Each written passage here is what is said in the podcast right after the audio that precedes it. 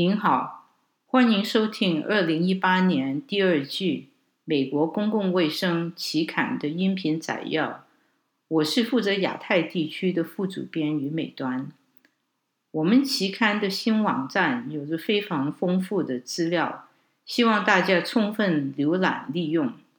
接下来，我们来看看过去三个月期刊的重点。我选择了一些对我们亚洲听众。会特别感兴趣的文章。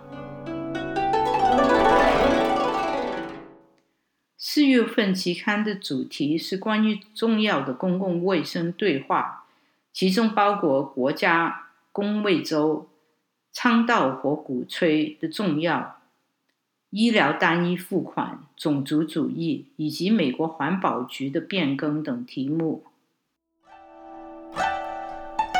本期有几篇国际性的儿少问题的文章，我觉得特别值得讨论。儿童是公认的明日国家栋梁和人类资源，而处理儿童问题却因文化和国家法律而异。第一篇是有关法国游民儿童的发育情况与适应行为。Dr. Darbade 利用来自法国巴黎地区2013年1月到5月的数据，描述大量游民儿童的适应行为，并确定与发育迟缓相关的因素。该研究利用随机抽样的557名6岁以下儿童的横断面调查。通过研究人员和心理学家与家长进行面对面的访谈，收集社会人口健康特征方面的信息。他们使用 Vinland Adaptive Behavior Scales 第二版评估适应行为，发现达到百分之八十的儿童被认为发育迟缓、年龄、外来移民、出生体重偏低。和过去一年有住院留医记录都影响儿童发育的得分。作者得到的结论是在法国游民儿童中，发育迟缓的现象非常普遍。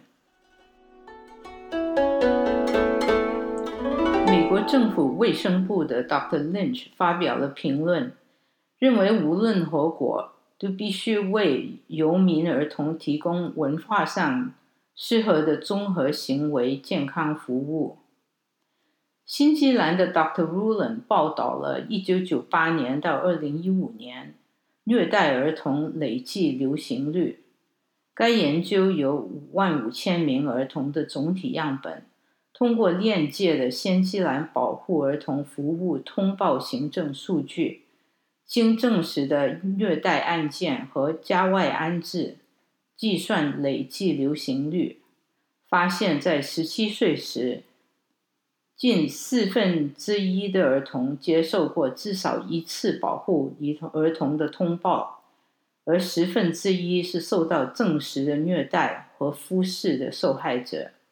他们还发现，在十七岁以前，有百分之三的人经过家外安置，其中男孩受到的影响较大。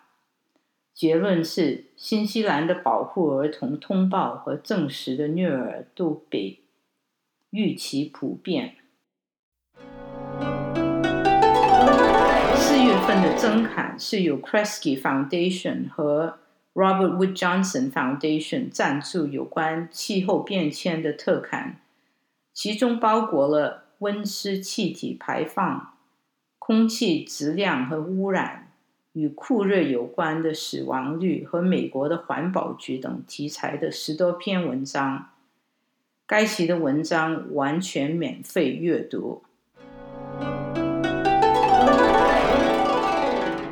五月份的主题是公共卫生的因果关系，本期有数篇文章探讨与辩论科学中的因果关系在公共卫生上的应用。这是个在流行病课上常讨论的基础问题，请你们细读这些文章，希望能得到新的了解。公卫历史栏介绍了瑞士的 Dr. OES 对传染病的贡献。他生于一八五三年，终于一九二二年。本期也报道了一篇关于近年巴西处方类鸦片销售的举起趋势。二零零九年到二零一五年六年期间，处方从一百六十万增长到九百万，其中 codeine 占总数百分之九十八。六月份的题目有关于军人自杀率、紧急住房安置、获取死亡援助以及关于六零年代对工位影响的文章。本期也有两篇研究报道。值得特别推荐。下一段是由 Johns Hopkins University 的王果英博士替我们介绍他们团队发表关于孕妇叶酸补充及血液叶酸浓度的特破性文章。大量研究表明，孕前期适量补充叶酸可以预防百分之五十到七十的神经管畸形的发生。因此，于一九九八年。美国实行了叶酸强化饮食，并推荐生育期妇女补充叶酸。美国疾病控制中心和美国儿科学会推荐妇女在孕前和孕期每日补充400到800微克的叶酸，但是孕妇实际的叶酸补充情况并不清楚。本研究利用波士顿出生队列 （Boston Birth Cohort） 探讨了孕妇在孕前及孕早、中、后期。叶酸补充的依从性，检测了叶酸血浆浓度及种族差异。波士顿出生队列是一个以黑人和西班牙裔为主的研究队列。本研究包括了七千六百一十二个孕妇，其中三千八百二十九个黑人孕妇占百分之五十点三，两千零二十三个西班牙裔孕妇占百分之二十六点六。我们发现，大约一半的孕妇在孕早期、孕中期。和孕后期每日服用了叶酸，但是只有百分之四点三的孕妇在孕前期每日服用了叶酸，其中白人孕妇明显多于黑人和西班牙裔孕妇。我们还测定了两千五百九十八个孕妇的血浆叶酸浓度，与白人相比，黑人和西班牙裔孕妇有较低的叶酸水平，及高比例的叶酸缺乏和不足。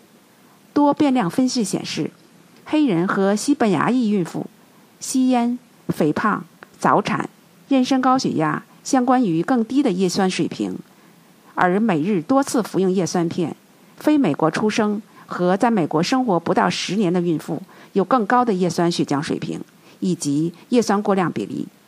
鉴于叶酸的重要性，因此临床工作人员要仔细评估叶酸服用量以及叶酸血浆浓度，并考虑个体差异。以达到最适当的叶酸水平，获得最大的效益。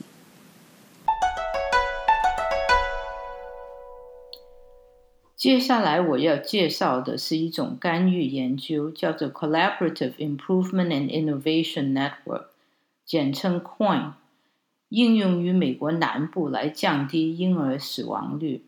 Dr. Herai 的文章报道了二零一一到一四年的成果评估。由美国卫生部执行。该研究报道了干预期先后的数据。对于大多数结果，干预地区比其他地区的改善更大。例如，三十九周前选择性分娩，包括引产和剖宫产，下降了百分之二十二，相对于其他地区的百分之十四。母亲怀孕期间戒烟也增加了百分之七，相对于百分之二；婴儿仰睡增加了百分之五，相对于百分之二；早产率减少了百分之四，是在其他地区观察到两倍。但干预对降低婴儿死亡率没有显著差异。降低婴儿死亡率是一直困扰着美国的问题。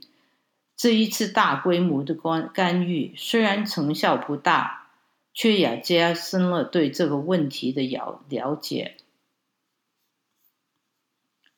我们在这里提到的文章，您都能大部分免费阅读，特别是增刊是完全免费。